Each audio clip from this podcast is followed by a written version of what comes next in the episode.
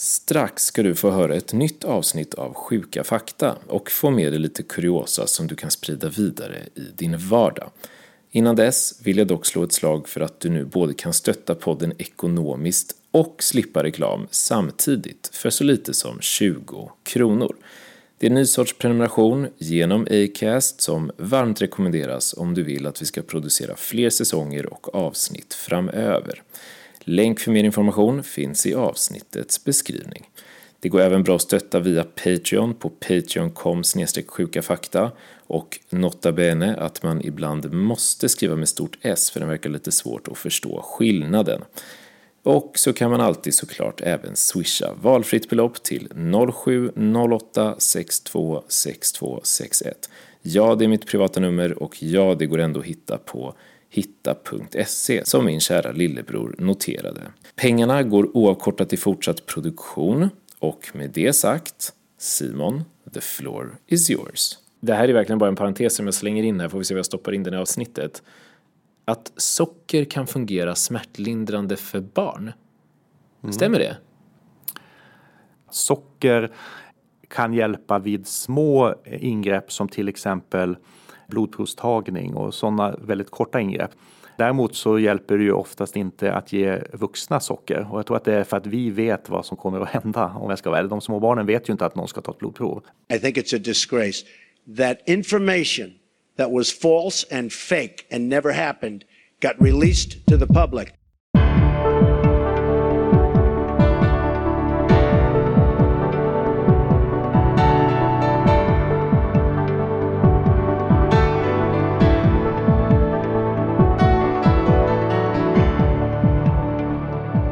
Hej och varmt välkommen till Sjuka fakta. En podd där jag, Simon Krösi, intervjuar några av dem i vårt land som kan absolut mest om våra kroppar. Kroppen är som bekant komplicerad och därav får varje nytt avsnitt behandla ett eget ämne med en ny expert. Och dagens ämne är smärta. Dagens gäst föddes på Öland, genomförde läkarprogrammet vid Umeås universitet och tänkte först bli ögonläkare. Hade han gått den vägen, då hade vi nog inte suttit här idag. Han valde istället att specialisera sig inom intensivvård och anestesi för att bli narkosläkare. 2007 blev han dubbelspecialist i smärtlindring och han avlade sin doktorsexamen på området 2011. Han har sedan dess föreläst världen över om smärta och framför allt om hur man kan kommunicera smärta med patienter. Sedan 2014 är han verksamhetschef för smärtkliniken på Sankt Görans sjukhus i Stockholm. Han är högaktuell med boken Överlista smärtan och även podden med samma namn i engelsk tappning, alltså Outsmart the Pain. Ett varmt välkomnande säger jag till dig, smärtguru Karsten Ahlbäck. Ja, tack så hemskt mycket. Det var, det var verkligen varma ord. Ja, men det ska vara, gediget CV fordrar en gedigen intro tycker jag. Hur mår du? Tack, jag mår jättebra. Ja. Det känns alla tiders. Bara något jag reflekterade över innan, innan jag kom hit. Det är för att det är många som söker vård på grund av smärta. Men det är inte jättemånga som får träffa just dig. Vad är det som krävs för att man får träffa en smärtspecialist från början? Ja, dels om man, om man tittar på hur många det finns av smärtspecialister så kan man säga att Eh, det finns ungefär 100 aktiva i, Sverige, smärtspecialister. Och med en femtedel av befolkningen som har långvarig smärta så skulle det innebära att kanske 20 000 människor per doktor, så det fungerar ju inte. Och alla eh, läkarspecialiteter säger att de har ont om folk, så det verkar ju vara en återvändsgränd. Men dels är det ju förstås så att, eh, att träffa en smärtspecialist, det gör man när man är färdigutredd. Därför att vi måste ju veta att det inte är någonting som ska opereras eller att det ligger en bakomliggande sjukdom bakom smärtan till exempel. Och det utreder man ju via en husläkare. Och när husläkaren har gjort det de kan, då kan man träffa en smärtspecialist om det behövs. Men det är faktiskt en av anledningarna till att eh, vi skrev den här boken Överlista smärtan. Det är ju faktiskt för att man ska kunna göra väldigt mycket utan att belasta sjukvården. Därför att det finns så mycket man kan göra själv när man får veta att smärtan i sig inte är farlig. Men man måste kunna lite grann om läkemedel och lite grann om ursprung och sådana saker och det har vi försökt skriva om. Hur kommer det sig att du kom in på smärta från första början? Ja, som allt annat så var det ju slumpen förstås. Eh, jag började faktiskt eh, inom eh, systemvetenskap på universitetet och så råkade inom citationstecken jag komma in på läkarlinjen. Och sen tyckte jag att anestesi var väldigt spännande och sen flyttade vi från Norrland till Stockholm och av praktiska skäl så blev en av de första placeringarna på smärtkliniken. Och jag tänkte väl att ja, man får väl genomlida det där. Där sitter de säkert i manchesterbyxor och skägg och eh, hummar lite grann. Och det var ju förstås helt fel. Dels så hjälpte man ohyggligt många människor. Vi, vi jobbade mycket mot radiumhemmet, mycket liksom patienter med cancer och så. Så att man kastades direkt in i hur viktigt det är. Men det handlade också om väldigt mycket teorier och det var mycket klokskap och vad man behövde kunna teoretiskt för att klara av det här. Eh, så att jag fastnade direkt måste jag säga. Jag tyckte det var otroligt spännande. Och sen en dag när jag faktiskt stod på traumarummet, kommer jag ihåg, på Karolinska och tänkte att det här kan nog rätt många eh, och stå och sätta en eh, slang i rätt eh, artär eller ven. Men det här med att tränga in genom skallbenet och förstå smärta, det, det behöver, något, behöver man tänka mer på. Och sen var jag fast. Så var det bara. Ja, och sen var du fast. Och du har ju helt klart gjort en karriär inom smärta. Vilken är den vanligaste frågan du får om smärta? Den vanligaste frågan är nog vad beror det på? Och till och med när man har förklarat att det beror på till exempel en eh, en loop som har skett i hjärnan och inte psykologisk utan det är rent biologiskt precis som om man tänker sig att man kan ha ont i ett amputerat ben som inte finns. Det, det händer saker i hjärnan. Men även fastän man har förklarat det så säger de ja men vad beror det på? Och det är ju, kan ju vara väldigt svårt för många att förstå att det går inte att bevisa det och det betyder inte att det är inbillat. Men vi kan säga hur det började men inte visa nu med ett labbprov eller en röntgenundersökning varför det gör ont. Så det här, vad beror det på? Det är nog en väldigt vanlig fråga. Den andra är faktiskt när man börjar med en medicin, hur länge ska jag behöva ta den här då? Får jag någonsin sluta med medicinen? Och det får man ju oftast göra. Det är en begränsad period som man äter mediciner för att bli bättre. Mm. Det, och, och tur är väl det. Ja, absolut. Och sen så sa jag också i inledningen här, du har ju föreläst för väldigt många människor runt om i världen angående hur man bäst kommunicerar kring smärta till patienter med smärtproblematik. Skulle du säga att patientens förståelse för smärta är en viktig del i behandlingen och i så fall varför? Ja, så är det absolut. Det är ju förstås ett, ett slitet uttryck, eh, men, men förståelsen för smärta, det är ju, det är ju verkligen eh, A och O, det måste man säga det som är det viktiga det är ju att förstå att det är en biologisk orsak till smärtan. För att tyvärr är det så att så fort det handlar om smärta så säger de flesta det sitter i huvudet. Och då brukar jag ibland säga, ja, ser du tavlan där borta? Ja, ja, det var ju synd för det sitter bara i huvudet. För det är ju så att synen sitter i huvudet och hörseln och känn, allt sitter i huvudet för där har vi hjärnan. Och det råkar vara så att smärta också sitter i huvudet. Men det betyder inte att det är någon slags inbildning. Eh, och, och, det måste man faktiskt förstå att det är en biologisk förändring som gör att man får den här långvariga smärtan som man aldrig, aldrig liksom blir av med. Och det gör också att den där ursprungliga smärtan i en, i en fot eller en, ett ben man kommer aldrig hitta något fel på den kroppsdelen utan det sitter liksom närmare hjärnan än så. Och det är jätteviktigt att få både sjukvården och patienter att förstå det. Det är ju min modell måste jag ju förstås säga, men min modell är faktiskt att man visar att smärta har en biologisk orsak och så utgår man därifrån.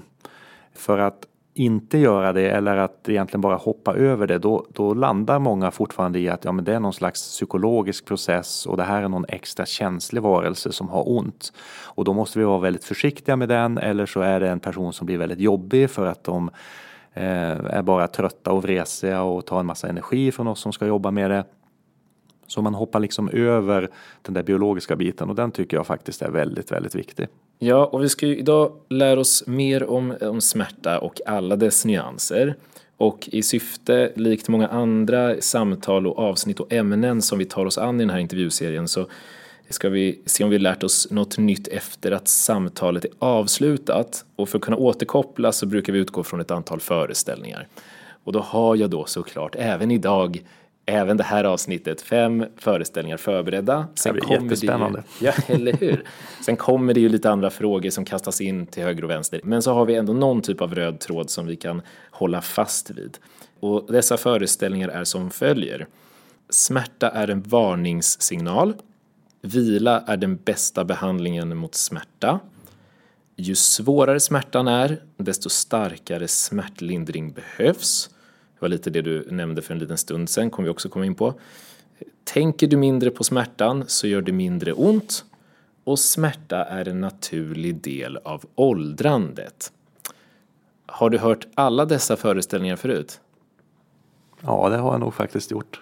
Ja, du har gjort det. Ja, men det... I olika tappningar. Ja, men det är ändå bra, för då mm. är vi någonting på spåren mm, också. Det ska verkligen. ändå vara några vanligt förekommande på stan. Har du någon, någon annan föreställning om smärta som du tycker är utbredd som du vill lägga till som, som vi ska hålla fast vid? Det, det roliga tycker jag i och för sig är att de här föreställningarna det är ju oftast inte patienterna själva som har det, utan det är oftast vårdgivaren som, som tycker det här eh, och kanske då vidarebefordrar det till den som eh, har ont. Så att eh, det, du har verkligen pinpointat det måste jag säga. Det, det här ska bli jättespännande. En, en favoritföreställning om smärta är väl om, om vi tänker på här i vårt land så finns det ju en föreställning att till exempel att sjukskrivning hjälper.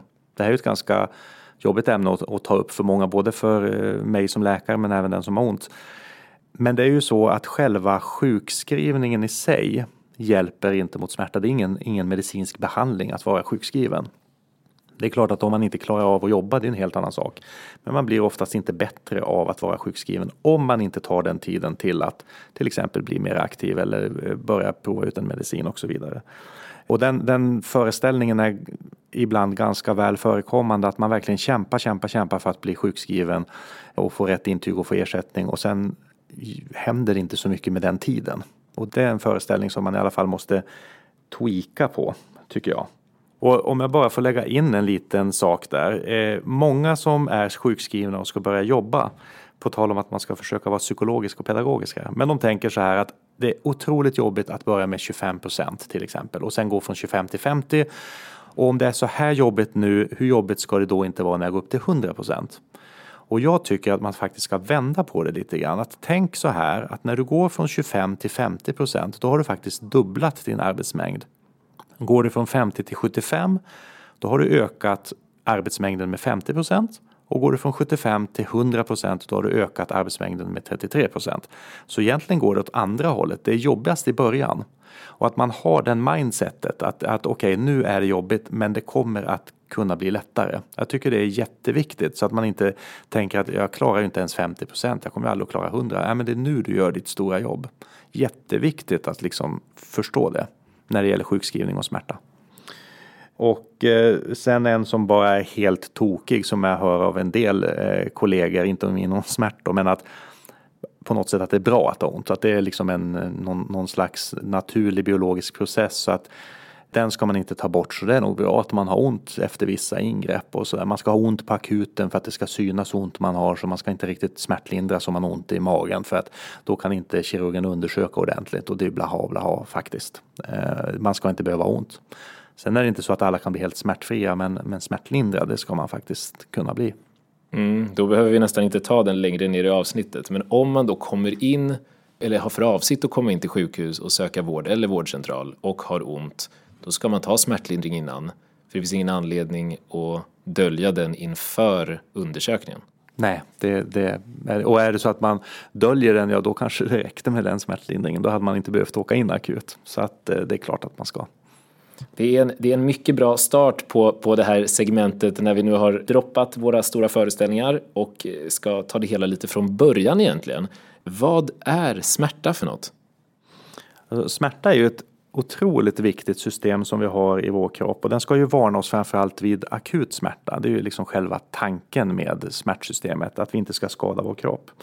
Och, och, den sortens smärta kan man egentligen grovt sett dela in i två typer. Det ena är det som på fikonspråk kallas för nociceptiv smärta eller vävnadssmärta eller vävnadsskadesmärta. Jag brukar själv kalla den för muskel, skelett och ledsmärta. Det inbegriper inte riktigt allt men den är tillräckligt bra för att vara eh, en bra förklaringsmodell för de jag pratar med.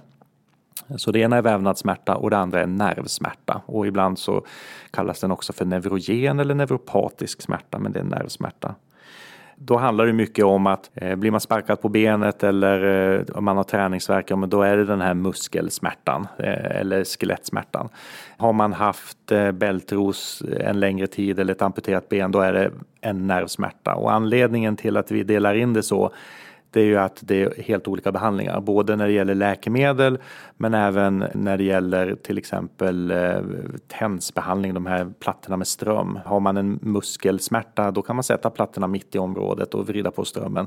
Har man en nervsmärta där man inte ens vill ta i huden och så sätter man dit två plattor och vrider på ström, det, det blir inte jättepopulärt. Så för behandlingens skull så är det jätteviktigt att veta skillnaden. Och sen har vi den tredje typen som man kallar för långvarig smärta eller jag kallar den för långvarig smärta. Många gånger hör man kronisk. Eh, jag tycker precis som i engelskan där många vill ändra chronic pain till persistent pain så tycker jag att vi faktiskt ska använda långvarig smärta istället för kronisk smärta. Och vid långvarig smärta då suddas de här gränserna ut. Då, då handlar det egentligen inte om ifall det började som en muskelsmärta eller som en nervsmärta utan nu är det en långvarig smärta och den ska behandlas annorlunda, både läkemedelsmässigt och på andra sätt. Och det som är lite intressant här för den som har lyssnat noga är ju att jag har ju inte sagt någonting om intensiteten igen. Det handlar inte alls om hur ont det gör. Har ingenting med behandling att göra utan vad det är för sorts smärta. Och det är superviktigt att förstå det. Och sen är det faktiskt så att i läroböcker så finns det oftast någonting som kallas för psykogen smärta. Och det handlar ju egentligen om att man på något sätt inbillar sig att man har ont. Och det, det existerar i stort sett inte. Eh, så jag skulle helst vilja att man tog bort hela den definitionen för att det, det lär fel. Det är så många som då automatiskt tänker att det finns faktiskt något som heter psykogen smärta så att eh, det är nog många som inbillar sig men så är det inte. Vi kan ha väldigt, väldigt olika uttryck på hur vi visa vår smärta och en del tycker vi är väldigt konstigt. Det kan ju finnas kulturella aspekter på det där vi inte ens förstår var, varför man beter sig som man gör när man har ont eller kanske inte ens har ont utan man är rädd för att få ont. Men det betyder ju inte att man faktiskt upplever den smärtan och, och ska behandlas på rätt sätt. Så psykogen, att man inbillar sig det, nej, det finns inte. Nej. Hur, hur liksom, eh, det kanske är en väldigt komplicerad och utdragen eh, fråga att besvara, men liksom, hur fungerar smärtsystemet? Eh, vi har det här akuta systemet som skickar in smärta eh, och sen har vi ett system som faktiskt eh, försöker ta bort onödig smärta. Jag brukar kalla det för smärtfiltret, men det är egentligen ett system som dämpar smärta som inte behövs. Det här är ju ett väldigt finstämt system där man ska se till att man skickar in precis tillräckligt mycket smärta som behövs och man ska filtrera bort tillräckligt mycket smärta. För skulle det ena systemet fungera för bra då skulle vi sitta och skrika hela tiden. Och skulle det andra systemet fungera för bra då skulle vi antagligen sova för att vi var så liksom välreglerade åt det hållet. Precis som blodet till exempel. Vi, vi tillverkar proppar i blodet och vi löser upp proppar precis samtidigt fast på olika delar i kroppen. Så det är samma sak med smärtsystemet. Och mittemellan de här systemen så har vi vår stora hjärna och där ska alla smärtsignaler, om man kan kalla dem för det då, processas. Och där vet vi att smärtsignalerna går förbi områden som inte alls har med smärta primärt att göra utan det har att göra med så mycket annat i, i vårt liv. Och då vet man att när smärtsystemet eller hjärnan blir lite överbelastad, den kan inte ta hand om alla smärtimpulser och alla andra impulser som kommer in då måste den börja prioritera och den kommer aldrig, aldrig att prioritera bort smärta först för den tror fortfarande att det är en akut smärtsignal även om den är långvarig. Och det gör att vi fortfarande har ont men istället så börjar hjärnan prioritera ner andra saker och det är därför många med långvarig smärta känner att de har svårt att koncentrera sig, de har lätt att glömma saker, de kan tappa sexlusten, de kan ha svårt att sova och lätt att tappa humöret eller lätt att bli ledsna. Och återigen, det är faktiskt biologiska förändringar som sker. Man håller inte på att bli ospecifikt tokig. Så att man får väl säga att för hjärnan så är allting en varningssignal men det är ju inte en behövd varningssignal när det gäller långvarig smärta. Den kan vi lika gärna vara utan. På tal om olika sorters smärta då, som vi nu är inne och diskuterar. så finns det en lyssnarfråga från en David Karlsson som undrar hur det fungerar med fantomsmärta. Kan du berätta lite kort vad det är och hur det fungerar? Ja, en fantomsmärta är ju att man eh, egentligen tar bort en kroppsdel. Man opererar bort eller man har skadat sig så att man tappar en eh, kroppsdel. Vi säger att det är till exempel ett underben som man har fått operera bort. Och då är det egentligen kan man säga olika saker man kan känna där. Dels har vi någonting som kallas för fantomsensationer som inte är samma sak som smärta. Så det, det, måste man först fundera på om det är bara så att man känner att man har den där kroppsdelen som inte finns men det gör egentligen inte ont. För en del förväxlar faktiskt det här lite grann att, att det blir sånt obehag av att känna den där delen som inte finns och så tolkar man det som att det gör ont. Så vi har de fantomsensationerna och sen så har vi fantomsmärta och det är ju verkligen att det gör ont i den del som inte finns. Och sen har vi en del som eh, kallas för stumpsmärta smärta och det är egentligen att stumpen, alltså den biten som finns kvar, att när man berör den eller på något sätt påverkar den så får man smärta i den delen och som sen faktiskt kan kännas som att den är i den där delen som inte finns. Så det är liksom de tre delarna av fantomsensationen och smärtan. Och sen vad det beror på, man är ju inte helt säker, men det har antagligen att göra med att hjärnan och ryggmärgens nerver är ju faktiskt intakta ända ut till det avklippta stället. Och eh, när det stället inte finns så tror hjärnan i sin kontakt med ryggmärgen och de nerverna att den fortfarande finns kvar. Och det är därför man tror det. Jag hoppas vi att David Karlsson och andra lyssnare har blivit lite klokare på det här med fantom, fantomsmärta. Då. Du, eh, nu, nu har vi pratat om smärta som du, du, nämnde väldigt snabbt eh, i början här att det inte riktigt går att ta blodprover och sådär på det och att vissa säger att det bara sitter i huvudet och det gör det ju för det är ju verkligen kopplat till hjärnan. Men spontant känns ju smärta som en väldigt subjektiv och personlig upplevelse. Och då undrar jag egentligen, hur mäter man en annan persons smärta? Det, det, finns ju skalor som vi ofta använder inom sjukvården när vi har människor som inte kan kommunicera ordentligt. Kanske de är dementa eller eh, på något annat sätt inte kan kommunicera. Och då försöker man ju titta på ansiktsuttryck och eh, blodtryck och puls och många olika parametrar och så gör man studier på det. Men vi når ju inte riktigt fram där. Det finns ju många studier som också visar att, att det inte riktigt stämmer så bra de här undersökningsmetoderna. Eh, eh, I själva definitionen av smärta står det att smärta är en subjektiv upplevelse. Så det går tyvärr inte för omgivningen att, att säga hur ont någon annan har. Och man har ju försökt att göra apparatur där man eh, har en bestämd sorts smärta som man får innan till exempel en operation.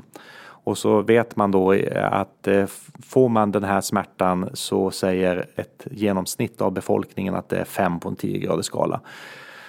Och så var tanken att om man då gav alla människor den smärtan inför en operation och så tittade man på om de tyckte att den där femman var en etta eller en tia så kunde man på något sätt förutse hur det skulle gå efter operationen med smärtlindring. Men det lyckades ju aldrig därför att jag tror inte ens man fick till den där kontrollgruppen för att det var så olika. Man fick inte liksom en stabil femma på ett visst smärtstimuli, det gick liksom inte. Så att det, det, det är verkligen subjektivt.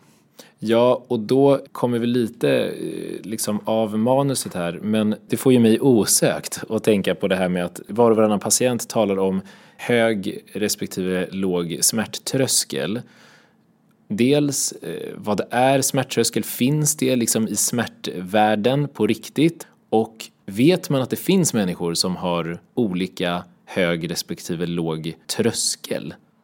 Ja, det finns definitivt forskning som visar olika trösklar och man har ju försökt titta på om det är så genetiskt, om det har med kön att göra. Det är ju ganska populärt att hänvisa till artiklar där man på något sätt visar att män eller kvinnor är mer smärttåliga. Det är ju liksom så här lustig grej att kunna säga nu är det bevisat att och så säger det man alltid har vetat till exempel. Men i realiteten så handlar det ju mycket, mycket mer om individnivå. Jag har till exempel i, eh, i boken ett exempel när jag själv gjorde AT i Örnsköldsvik så fick vi in två personer efter varandra och den, det första var en man som, en ung man som åkte in ambulans och hade antagligen brutit foten på väldigt många ställen för han vrålade av smärta och det är svårt att smärtlindra honom och röntgen visade att det var ingenting utan det var en, stuk, en rejäl stukning. Och efter honom så kom det en äldre man som hade gått fem kilometer och som också då hade stukat foten eh, men gjorde röntgen och hade det vi kallar för en trimaleolär fotledsfraktur så den var ganska avancerad. Och då kunde jag ju inte låta bli att fråga honom, men liksom varför gick du fem kilometer till akutmottagningen? Varför tog du inte ambulansen? Och då sa han att ja, hör du, när jag hade gått två och en halv kilometer så var det lika långt att fortsätta gå som att gå hem, så det var bara att traska på. Och då kan ju många tänka så här, ja men den där första killen, det var ju en blödig typ liksom. Ambulans in eh, och bara en stukning. Och det andra, det var en riktig he-man, liksom. En riktig gubbe som visste var skåpet skulle stå. Men jag tänker så här att om det hade varit en smärtsam hjärtinfarkt, då kanske kille nummer ett hade åkt in och gubbe nummer två hade stannat hemma och gubben hade dött och killen hade fått hjälp. Så att det finns liksom inget rätt eller fel hur man uttrycker smärtan. Däremot är det ohyggligt olika mellan människor. Och, och det kommer vi liksom att få leva med. Att eh, vi kan inte tycka något om hur ont någon annan har. Och det finns ju en genetisk defekt som säkert många känner till eh, uppe i Norrbotten där man faktiskt inte kan känna smärta. Och eh, de mår ju inte bra. De får ju benbrott och de eh, brännskadar sig utan att veta om det. Alltså det är ju farligt för dem verkligen att inte känna något. Så smärtsystemet har en otroligt viktig funktion i kroppen så att vi måste kunna känna smärta. Men hur vi uttrycker det, det är väldigt stor skillnad. Det är fascinerande och spännande att höra det därför att precis som du beskriver om din upplevelse så har väl, även om jag inte haft lika många, så har man ju noterat att människor kan göra olika mycket väsen av sig för olika åkommor. Och det är ju som du säger att man har ju en förutfattad mening om den som skriker eh, mycket för lite och den som inte gör väsen ifrån sig alls för något som kanske ändå man själv hade skrikit rätt högt för. Mm. Och då, och då är ju inte ovanligt, är ju alltid exemplet Norrland. Jag vet inte varför det blir att Norrland på något sätt eh, står på ett fundament av väldigt smärttåliga individer som inte ber om hjälp i onödan. Ja, vi, ska inte, vi ska inte grotta ner oss i det heller nu. Men då kanske det är omöjligt att svara på min nästa fråga, för den berör lite subjektiv upplevelse. Men Joakim Nidén har skickat in en fråga som lyder som följer har man kunnat fastställa vetenskapligt vad som gör mest ont mellan att föda barn och bli sparkad i skrevet? Eh, just den studien har jag nog faktiskt inte sett. Eh, och, och ehm, eh, nej, det, det, har man ju inte gjort och, och, det är ju förstås en mycket, det var en väldigt välformulerad fråga för att den eh, ställer ju saker på sin spets, liksom hur jämför man olika sorters smärta? Det är en väldigt klok fråga. Och där kan man ju säga att eh, vi får ju oftast höra, ja men när man föder barn, det är det värsta eh, smärta man kan tänka sig. Men där har vi liksom det positiva, att man på något sätt vet att det för med sig att man blir en ny medlem i familjen och därför är det väldigt positivt. Eh, det, det som är väldigt speciellt i, i studier oftast när det gäller smärtlindring i samband med förlossning när de ska få epiduraler och så vidare. Så ibland kan det ju dröja väldigt länge innan narkosläkaren har tid och så har man gjort studier där man har tittat på upplevelsen av smärtlindringen. Och även om man är missnöjd med hur det går precis medan man är under förlossning så efteråt vill man inte göra om något för då är man nöjd efteråt. För då bryr man sig inte längre för det gick ju riktigt bra det här. Men har man en smärta där det handlar om en cancer, där man vet att det går bara åt ett håll, då blir det en mycket mer negativ smärta. Så att eh, det går inte att mäta liksom smärta som smärta, utan det är så mycket annat som ligger i det där. Och jag har haft män som säger att okej, okay, föda barn, men det är ingen som har haft njursten, för det har jag haft. Och jag har haft kvinnor som har sagt att njursten är det värsta jag haft. Det var till och med värre än att föda barn. Men jag har hört andra som har sagt föda barn var det värsta jag visste, njurstenen var ingenting mot det här. Så att eh, nej, det är återigen lite otillfredsställande kanske, men väldigt subjektivt. Så vi landar egentligen igen i att det är väldigt individuellt då. Ja. Eh, och så kan man egentligen inte peka finger eller tro att man vet mer om hur någon annan känner ens idag med försök till mätning. Eh, jo, men när vi ändå är inne nu på det här med föda barn och njursten sa vi och skrev i frågan. Det finns ju en del föreställningar om att det skiljer sig kring smärta mellan kvinnor och män.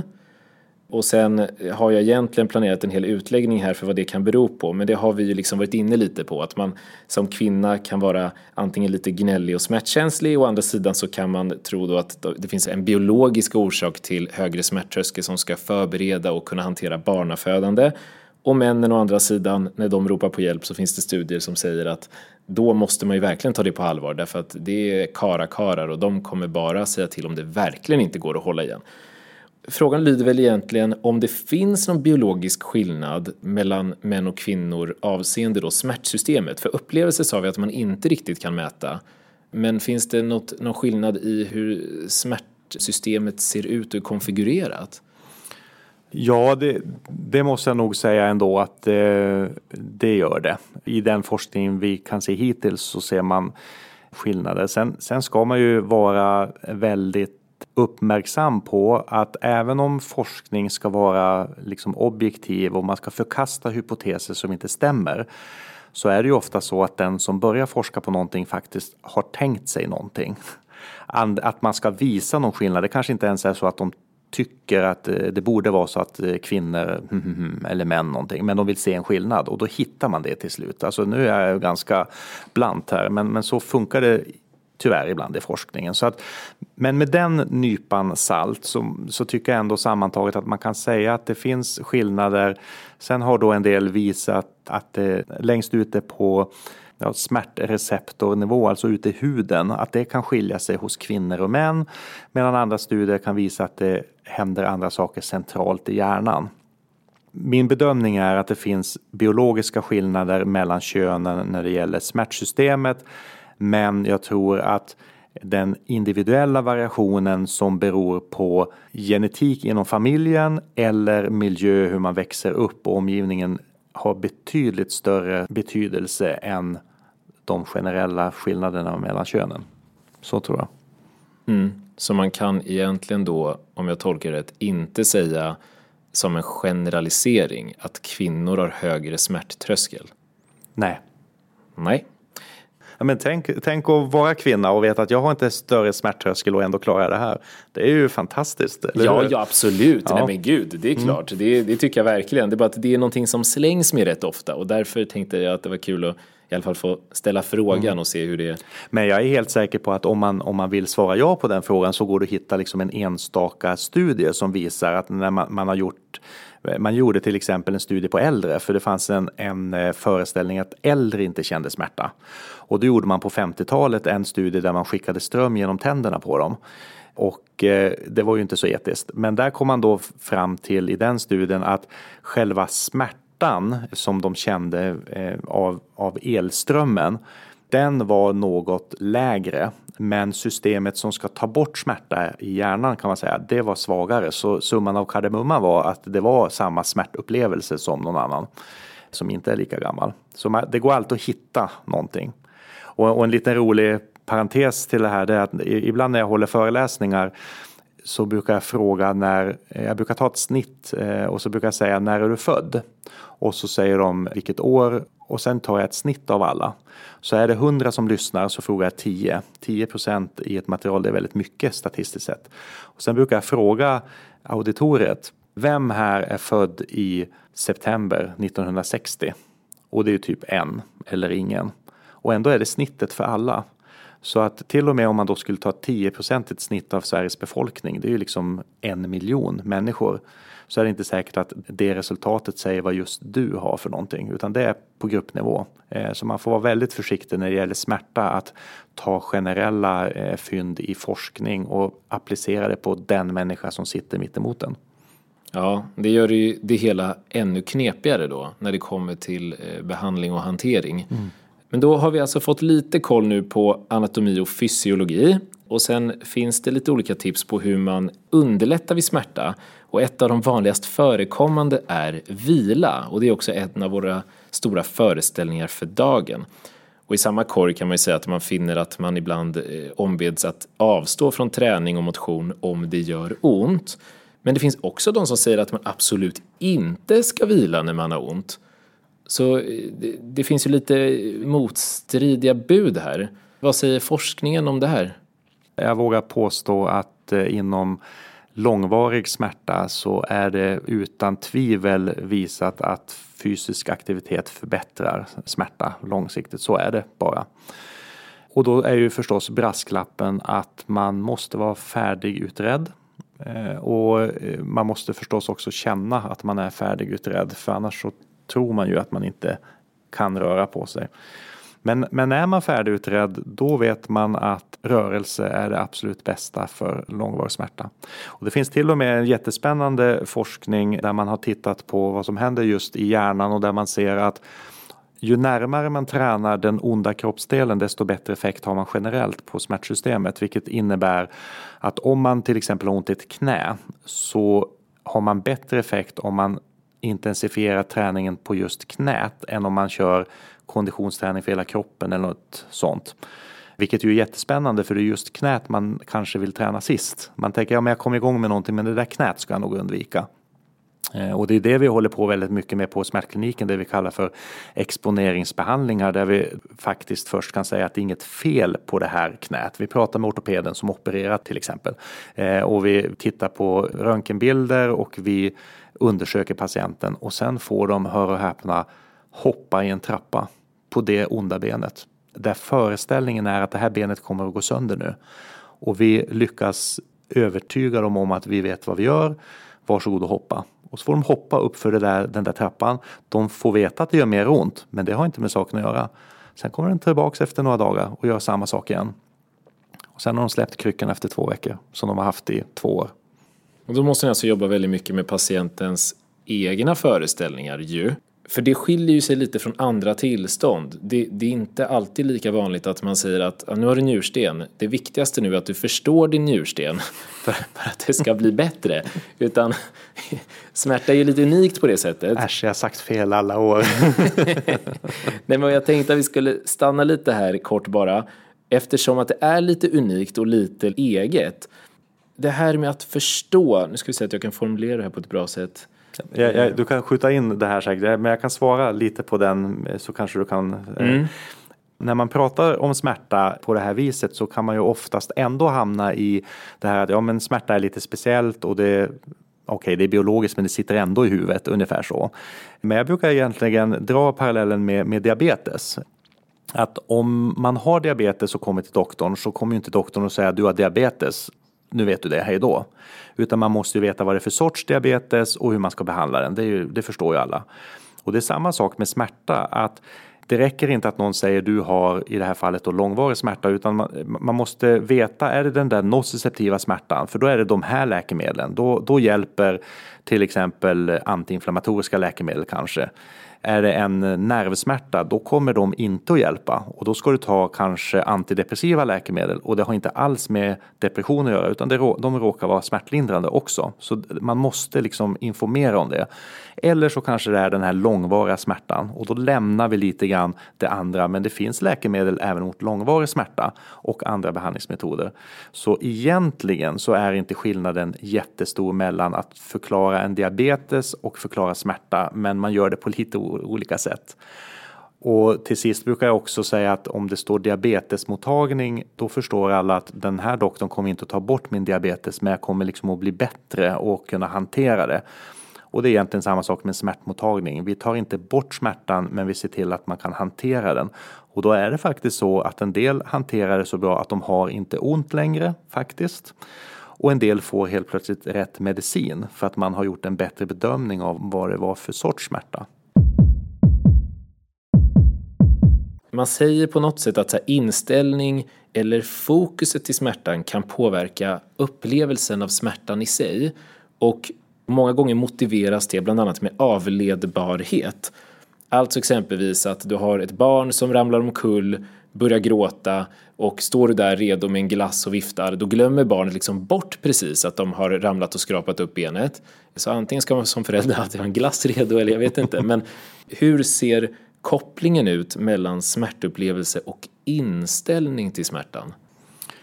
Det är ju en otroligt bra fråga för det, det tror jag alla nästan känner inombords att det, det, är klart att de två sakerna har med varandra att göra.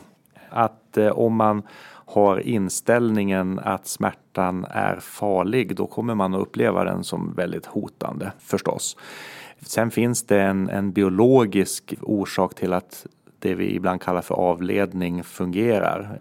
Hjärnan kan inte eh, koncentrera sig på allting samtidigt utan den tar det största hotet främst, så är det. Så att sitter du på en eh, parkbänk eh, och en mygga biter dig då känner du det och det gör ont. Sitter du på en parkbänk och någon slår sönder ena armen med ett järnrör, då märker du inte myggan för det där var järnröret som spräckte armen var jätteviktigt. Samtidigt som du tittar på det och det dyker upp en tiger som har rymt från zoo och håller på att kasta sig mot det, då glömmer du att du har ont i armen utan då är det tigern som gäller. Så det där, och det där är ju inte något man inbillar sig. Eh, det var en ganska osannolik händelsekedja. Men, men det är ju så hjärnan gör och det är eh, jätte, jätteviktigt. Och det är ju på samma sätt det finns ju en viss här, biologisk avledbarhet även hos barn som, som ju alla, som du säger, eh, föräldrar vet hur man ska få dem att inte känna kanske den där smärtan.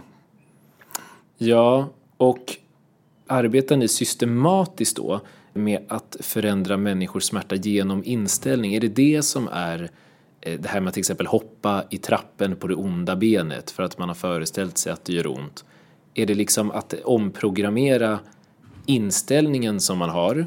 Ja, det kan nog vara lite olika delar. Den, den som eh, hoppar till exempel, där kan det ju ofta vara att man man är så övertygad om att någonting går sönder så att man måste faktiskt bevisa att det inte går sönder.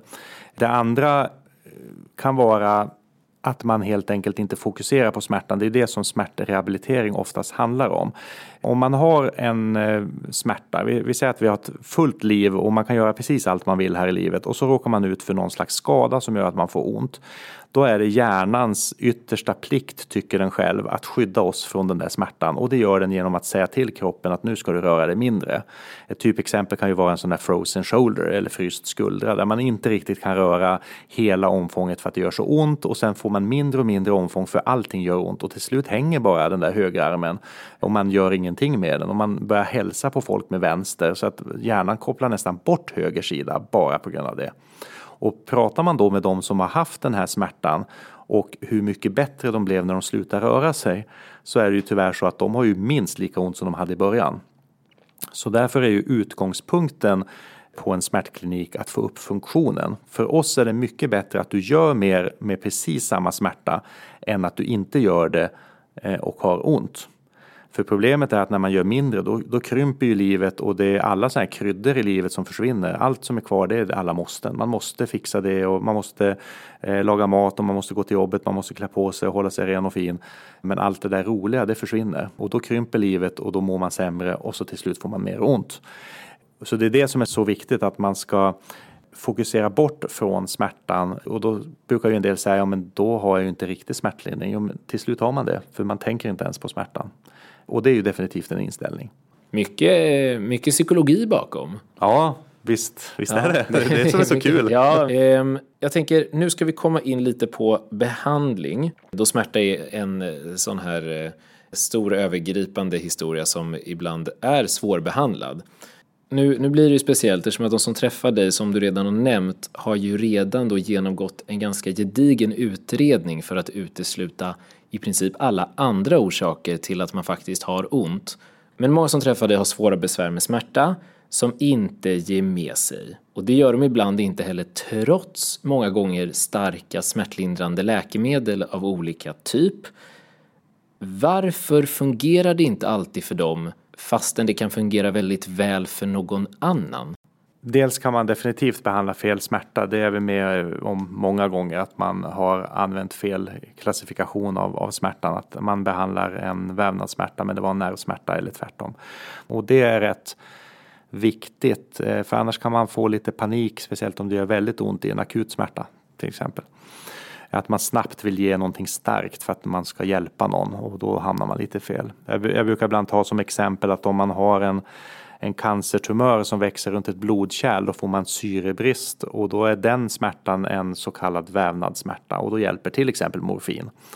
Men har man exakt samma tumör fast den växer runt en nerv, då är det ju en nervsmärta och då kommer morfin inte att hjälpa utan då är det faktiskt antidepressiva till exempel som hjälper som är mycket långsammare i sig vilket gör att man kan bli lite frustrerad om man ska ge någonting snabbt. Ehm, och så vidare. Så att det är jätteviktigt när det gäller den akuta smärtan att veta vilken mekanism det är.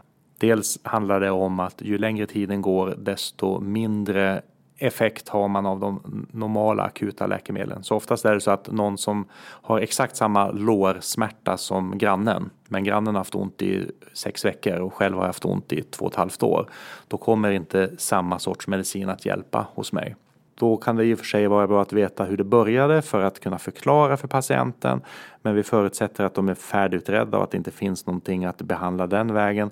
Då handlar det mer om att hitta läkemedel mot långvarig smärta. Och då pratar vi om det här smärtfiltret som jag pratade om förut, att det kan behöva stärkas plus fysisk aktivitet som man vet sätter igång systemet. Och sen allt det andra som handlar om den här, om vi får kalla det för psykologin, alltså få folk att börja röra sig för att förstå att det inte är farligt. Eh, och, och det du det du beskriver så bra är ju just det där att man trots att man har gjort en massa saker så har man lika ont och man kanske har börjat med smärtlindrande mediciner. Men det som kan vara lite trist är ju att man till exempel ser helt normala åldersförändringar till exempel på bilddiagnostik som orsaken till smärta. Jag har ju ont i nedre delen av ryggen och på röntgen syns det att jag har åldersförändringar. Och så tänker man inte på att 8 av 10 har de där åldersförändringarna och det gör inte ont, så det har inte med saken att göra. I, I den här boken som vi skrev så har vi ett exempel, en, en jättespännande studie tyckte jag, där det var en eh, 63-årig kvinna i New York som eh, gick till tio olika kliniker som gjorde röntgenundersökning då, eller inte röntgen men bilddiagnostik med magnetkamera. Och så beskrev hon samma besvär. Hon hade ont eh, i ryggen och det strålade ner i ena benet. Eh, och sen gjorde man undersökningar och sen gick svaret till två granskare, oberoende granskare eh, som tittade. Och då visade det sig att på de där tio olika undersökningarna så fick hon 49 olika liksom, synliga diagnoser. Och inte en enda, inte ett enda fynd återkom i alla tio svaren. Och det var ju allt från det vi kallar för degenerativa förändringar, alltså åldersförändringar som inte säger någonting om smärta, till eh, det som ibland kallas för spondylolistes, att kotorna åker ifrån varandra, som ett helt vanligt normal, normalfynd hos många. Men då finns det en del som får höra att Åh, de där kotorna håller på att glida isär och där går ju alla nerver så om de glider isär tillräckligt långt då klipps nerverna och då blir du förlamad. Alltså får man höra sånt, då är det klart, då vill man ju bli opererad. Och inom smärtvärlden så vet vi att det har inte med smärtan att göra. Det är liksom ett bifynd. Och det är jätteviktigt. Som du säger, man hamnar oftast sist på en smärtklinik. Men ibland skulle jag vilja att kanske husläkaren eller ortopeden i alla fall lyfter luren och hör liksom, finns det något annat att göra än att föreslå en operation här? Eller har vi nått vägs ände? Än att man ska komma till oss och säga det som många säger, ni är vårt, mitt sista hopp. Det ska vara roligare att vara det första hoppet än mm. det sista. Är det så att svårare smärta alltid kräver starkare smärtlindring? Nej. Eh, Nej, kort svar. Ja, vi sa det. Nästa. Ja. ja Nej, eh, och det är egentligen åt båda hållen. Om man har en ganska eh, lindrig smärta, men man vet att här hjälper morfinpreparat och nu, nu tar jag liksom i för att folk ska rygga till och verkligen lyssna. Men vi säger att det är så att det gör inte så ont om du hade fått bestämma. Nu är det inte du som har ont, men vi säger att du, ja men det är så här. Man har inte speciellt ont, men man vet att morfin funkar jättebra på just den här smärtan. Då kanske de ska ha en kort period med morfinpreparat för att bli smärtfria och sen gå vidare än att de ska ta ett antiinflammatoriskt läkemedel som inte hjälper och som ger dem magsår istället och att de blir inlagda på grund av det. Sen har vi så här jättekraftiga smärtor där man vet att det går liksom inte ens att, att ge dem morfin för att det hjälper inte. Man kan söva människor på morfin men de har lika ont när de somnar som när de vaknar. För att det var fel mekanism. Det kanske var en nervsmärta och då kommer inte morfin att hjälpa. Så att eh, intensiteten som sagt har ingenting med saken att göra. Och ibland kan man ju då hamna fel, att man börjar med någonting och så tänker man bara mer och mer och mer och mer. Mm. Och när man har patienter med smärta som inte är så enkel att behandla. så har ju människor en tendens att ta till egna knep. Och det här skulle kunna bli en riktigt spännande cliffhanger till mm. någonting helt annat. Men i vissa delar av världen så börjar det ju faktiskt mer och mer användas aktiva substanser utvunna ur cannabisplanta. Finns det ens i Sverige? Och eh, känner du till någonting om det och hur väl det fungerar och varför det fungerar när något annat inte fungerar? Mm. Eh, bakgrunden till att till exempel cannabis eller cannabinoider då har blivit så populära tror jag är att man vill återigen ha en, en quick fix på en svår smärta. Att man tänker att nu kanske det där preparatet kommer äntligen som jag har väntat på. Så det finns en slags desperation eller frustration i att man inte har hjälp och så tänker man att nu kommer nästa läkemedel som är nytt och som kan hjälpa mig. Och där tror jag ju tyvärr att man hamnar lite fel för det kommer aldrig att komma ett sådant läkemedel som hjälper den komplexa långvariga smärtan alls. Men tittar man rent eh, medicinskt eller eh, farmakologiskt på det så är det ju så att vi har cannabinoidreceptorer i, i vår kropp där vi vet att läkemedel sätter sig och har effekt på smärta. Där till och med paracetamol fastnar på den receptorn. Där man förut trodde att den bara hade en perifer effekt som det heter, liksom ute i kroppen men ingenting i hjärnan. Och sen så visade det sig att den satte sig på den här cannabinoidreceptorn och det kanske är det som också ger lite smärtlindring. Vi hade ju de eh, framförallt äldre patienterna som eh, sa att de oftast tog, eller gärna tog en eh, Alvedon när de skulle gå och lägga sig för då sov de bättre. Och då skrattade vi läkare. Och jag började så här, undrar om det inte var att de tog sig en världens svagaste joint i form av en paracetamol. Jag vet inte. Men så det finns ju förstås ett slags fog för att tänka sig att cannabinoider hjälper. Så ja, men tittar man på studierna som i alla fall har genomförts hittills så finns det inga övertygande bevis för det. Man försöker ju då skilja på THC som är liksom den rusgivande delen mot CBD som ska vara den enbart smärtlindrande eh, delen. Eh, just för att man inte ska uppleva smärtlindring för att man är lite hög. Och det, det är liksom inga, inga bra resultat. Man börjar ju titta på spasticitet, alltså när man har typ kramper, epilepsikramper. Det är ju en annan del av, av cannabinoider där man kanske ser lite bättre effekt. Men smärta ytterst osäkert. Och eh, FDA har ju kommit ut i USA och sagt att det är betydligt större andel av till exempel psykoser eh, än vad man kunde tro. Så att det här att det är något slags ofarligt preparat stämmer ju inte. Å andra sidan är ju de opioider vi äter nu inte speciellt nyttiga heller. Så för att göra en, en, slags sammanfattning av allt det här konstiga som har sagt som inte verkar stämma eh, eller allt verkar gå in i varandra så är det väl så att Ja, rent farmakologiskt så borde man säkert kunna hitta subgrupper som det heter som kan ha effekt eh, istället för att ta starka opioider. Men vi har inte fått de studierna än alls på långa vägar. Så därför så finns det inget sådant preparat som vi brukar skriva ut. Det finns eh, cannabinoidpreparat som, som man kan ge på recept. I Sverige finns det ett som används vid MS och inte smärta då utan egentligen spasticitet. Men det kan man skriva ut och det har jag väl själv skrivit ut till ett handfull eh, personer. Har inte hjälpt hos en enda och det var ändå utvalda personer där jag tänkte att det kanske hjälper. Så det har jag slutat med personligen. Jag, jag ser liksom ingen effekt alls. Så att eh, ja, tyvärr, men eh, vi kanske kommer någonstans så småningom, men vi är inte där än. Nej, också bra, bra, eh, ett bra inspel till debatten.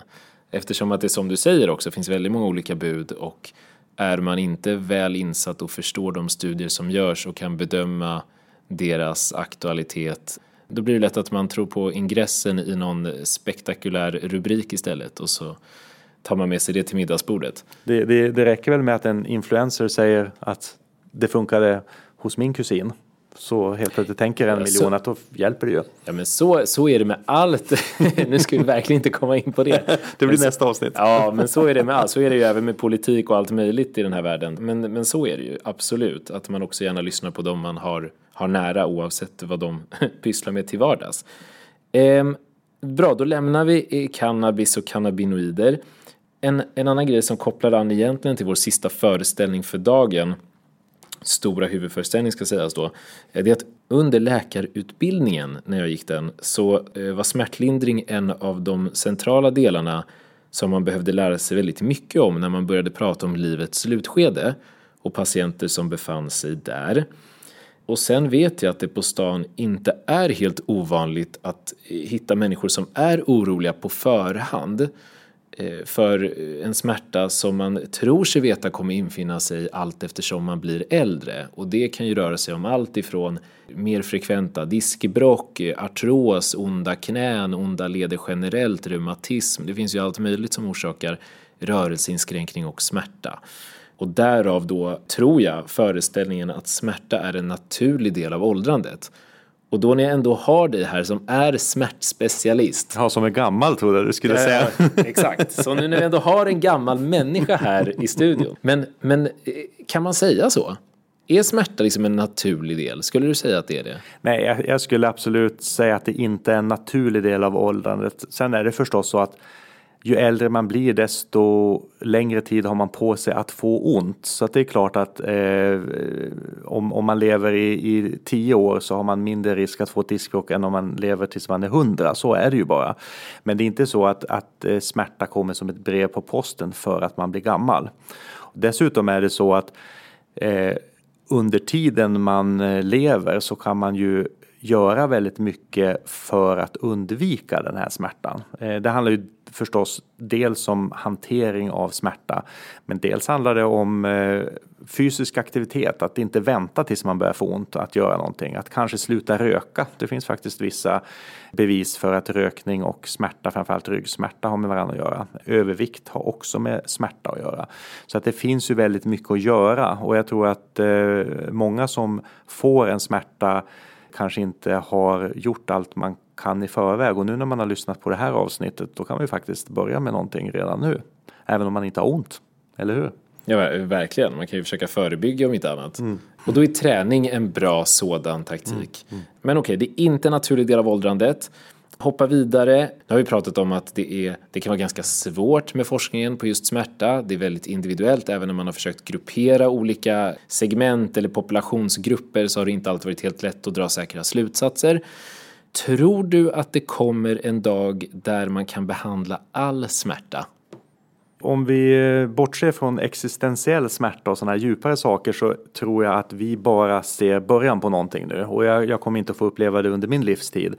Men eh, vi tror ju alltid att vi är längst ute i någon slags eh, evolutionär eh, skala och så skrattar vi åt dem som levde för hundra år sedan och att de inte kunde förstå vad som händer nu. Och det är klart att vi är ju också nu i början på någonting. Och jag, jag tror definitivt att det kommer att vara så att man till exempel genetiskt kan se vem som är mer sårbar för att utveckla en långvarig smärta och därför kanske kan sätta in bättre metoder under en operation för smärtlindring. Så att du får inte samma smärtlindring som jag fastän vi gör exakt samma operation. Det är jag helt säker på kommer så småningom. Det eh, kan till och med vara så att man går in i hjärnan och stimulerar vissa områden för att liksom bryta en trend. Så. Men långvarig smärta innebär ju så mycket mer än själva smärtan. Det är ju sömnproblem och ekonomiska problem och svårt arbetslivet och socialt. Det kommer vi ju inte att liksom lösa så, utan den här vad ska man säga, hanteringen av smärta, det kommer vi alltid att liksom få jobba med människa mot människa. Det, det tror jag. Men vi kommer nå väldigt, väldigt mycket längre än vad vi gör idag. Det är jag övertygad om. Så det finns mycket kvar att utforska mycket kvar, mycket spännande där ute. Ja, så är man intresserad så finns det ett behov och en efterfrågan. Det gör det definitivt. Ja, men det är bra. Då, vi skickar med den också. Ju mer man kan skicka med desto bättre. Absolut. Du, eh, vårt samtal här till lika avsnittet börjar ju eh, sakteligen lida mot sitt slut.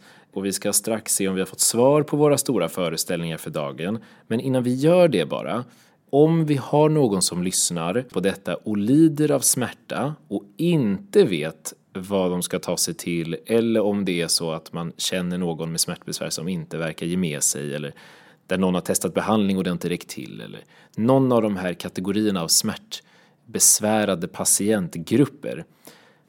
Vad tycker du att man ska göra då om man lyssnar på det här nu? Om jag ska ge ett väldigt praktiskt råd och jag vill verkligen, verkligen inte låta som en försäljare. Men det finns en anledning till att, att vi skrev den här boken. Eh, jag skulle liksom aldrig våga sätta mitt namn på någonting som, som jag verkligen inte tror på. Så att jag skulle faktiskt rekommendera att man läser den här boken Överlista smärta. Och man kan ju låna den på bibliotek eller lyssna på den som ljudbok. Eller låna den av någon och har man läst den så skicka vidare den till någon annan. Så att så många som möjligt får läsa just ditt ex. Men jag tror faktiskt att det är en väldigt, väldigt bra start. För då har man så mycket mer ammunition också när man någon gång ska träffa sin doktor. Att man faktiskt är lite påläst, att eh, veta vad det är för sorts mediciner man har prövat och vad som har funkat, vad som inte har funkat. Det finns till och med en del i ett kapitel om hur man förbereder sitt läkarbesök för att det ska bli så effektivt som möjligt.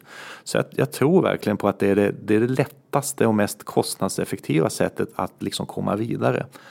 Många skaffar gymkort och så är de jättebesvikna där i mitten på januari att, att det inte blev som de hade trott. Och Eh, vi har försökt så många olika saker eh, och försöker bli bättre men jag tror faktiskt att mer information genom att läsa en sån enkel sak som en bok, det, det tror jag faktiskt på. Mm. Då, då slår vi ett slag för den och jag har ju också följt från, från publikation och framåt och det finns ju några solskenshistorier eh, bland de som har läst så att är det så att man själv känner att man har besvär av detta eller vet någon annan så som, som du också säger, man måste ju inte köpa den utan det går, Absolut ju, inte. det går ju att få tag på innehållet på annat sätt mm. också. Eh, men för den som är mer intresserad av att sätta sig in ännu djupare i ämnet. Och du nämnde precis i början också att många av de här föreställningarna är utbredda bland vårdpersonal och det finns ju ingenting som hindrar oss från att upplysa dem också när det kommer till bland annat smärta så om det finns någonting som du får skicka med till vårdpersonal som lyssnar, vad skulle det vara för något? Ja, för det första så är det ju det är ju väldigt lätt för specialister att skicka ut pekpinnar. Så här borde ni göra. Och det handlar ju inte det här om på något sätt. För att eh, en husläkare har ju otroligt mycket att syssla med. Liksom det, man ska kunna höga blodtryck och hjärtinfarkter och diabetes och allt möjligt och så kommer smärta på det.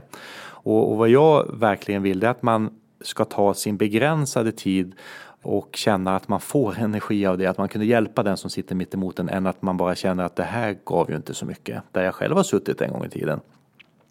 Och det, det, finns eh, förvisso också i den här boken faktiskt där det står hur läkaren ska förbereda sig. Så om jag bara liksom snor därifrån så handlar det egentligen om att se till att sätta patienten i förarsätet. Det är faktiskt så att det är patienten som ska göra det mesta här. Man kan komma med information, man kan komma med läkemedel, men det är aktiviteten ska patienten själv göra och det kan man då känna sig rätt trygg i som doktor att det är inte du som ska fixa att de blir smärtfria. Du kan hjälpa dem lite på vägen, men det är de som gör jobbet. Så att egentligen handlar det om att föra över så mycket som möjligt av ansvaret till den som har ont. Och det kan låta lite tufft men det är faktiskt det absolut bästa sättet. Och det finns många olika sätt att göra det på men då behöver man inte känna att man har något jättestort ok att man ska klara allt själv. Man ska sätta bollen i rullning och ska man finnas där som hjälp. Men det stora jobbet det gör faktiskt människan själv som har ont. Så är det. Mm. Och för att förtydliga här då, för den som eventuellt missuppfattade, så handlar det inte om att frånsäga sig ansvaret. Absolut inte. Nej, nej, det tror jag inte någon vill heller. Nej, nej. och det tror jag inte. Man, man kan aldrig vara nog tydlig. Men, men det är väl ett jättebra råd. Då tycker jag att det absolut är på sin plats att se om vi kan få svar på dagens föreställningar då och se om vi har lärt oss någonting som vi kan komma tillbaka till. Och vi drar dem egentligen bara uppifrån och ner i samma okay. ordning som vi presenterade dem. Smärta är en varningssignal. Ja, men det har vi nog sagt. Den är, det, det, är alltid en varningssignal för hjärnan, men den har tappat sin funktion när det är långvarig smärta. Så då behöver man inte bry sig om den på samma sätt. Nej, så, så både ja och nej. Mm. Akut ja, långvarigt nej. Nej. Bra. Vila är den bästa behandlingen mot smärta. Det är inte ens en behandling. Eh, utan aktivitet är det framför, framför allt. Eh, det är det. Förutsatt att man är färdigutredd förstås. Har man en fraktur, det är klart att man inte ska gå på den frakturen om man inte är gipsad och får det.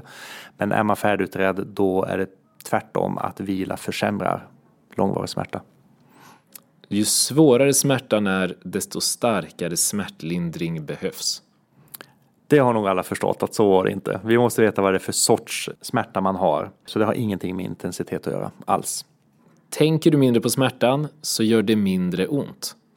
Ja, den var ju lite finurlig för att det stämmer ju på något sätt. Vi har ju pratat faktiskt om att distrahera hjärnan så att det stämmer ju.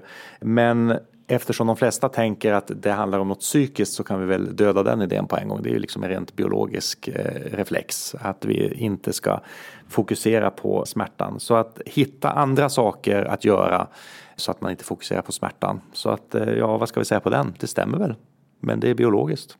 Mm. Mm. Det är okej, det kan vi säga. Ja. Smärta är en naturlig del av åldrandet. Nej, det är det inte. Du, är det kanske något annat du vill lägga till? Nu har vi gått igenom, eh, det är fortfarande väldigt övergripande såklart för att det är ett väldigt stort ämne, men är det något mer du vill lägga till på området smärta som du vill skicka med lyssnarna innan vi tackar för idag? Det som egentligen har förvånat mig mest är att det är ett sånt utbrett problem och det är så många som säger att det är viktigt. När jag pratar om det så säger man att det är ett väldigt viktigt ämne och ändå är det ingen som egentligen tar tag i det här problemet. Det är ett otroligt dyrt projekt för Sverige att ha och världen. Att ha så många med långvarig smärta till exempel. Det kostar liksom 100 miljarder per år eh, i olika kostnader. Och att det inte till exempel finns något politiskt parti som har det som agenda att, att verkligen satsa på det här. Eh, det övergår mitt förstånd. Det är en ganska Ja, men det, är ju, det är ju ett problem som väldigt många har. Man når väldigt många människor av att fokusera på det här. Eh, så det tycker jag är lite förbryllande faktiskt. Mm. Sen är det också väldigt förbryllande att jag fastnade för det här som skulle bli ögondoktor, men det är en helt annan historia. Det, det, kanske, det kanske kommer presenteras mer om i din bok. Karsten, stort, stort tack för att du tog dig hit och för din tid och för din kompetens och eh, för att du har hjälpt lyssnarna och mig att bättre förstå smärta. Tack så mycket. Tack så hemskt mycket.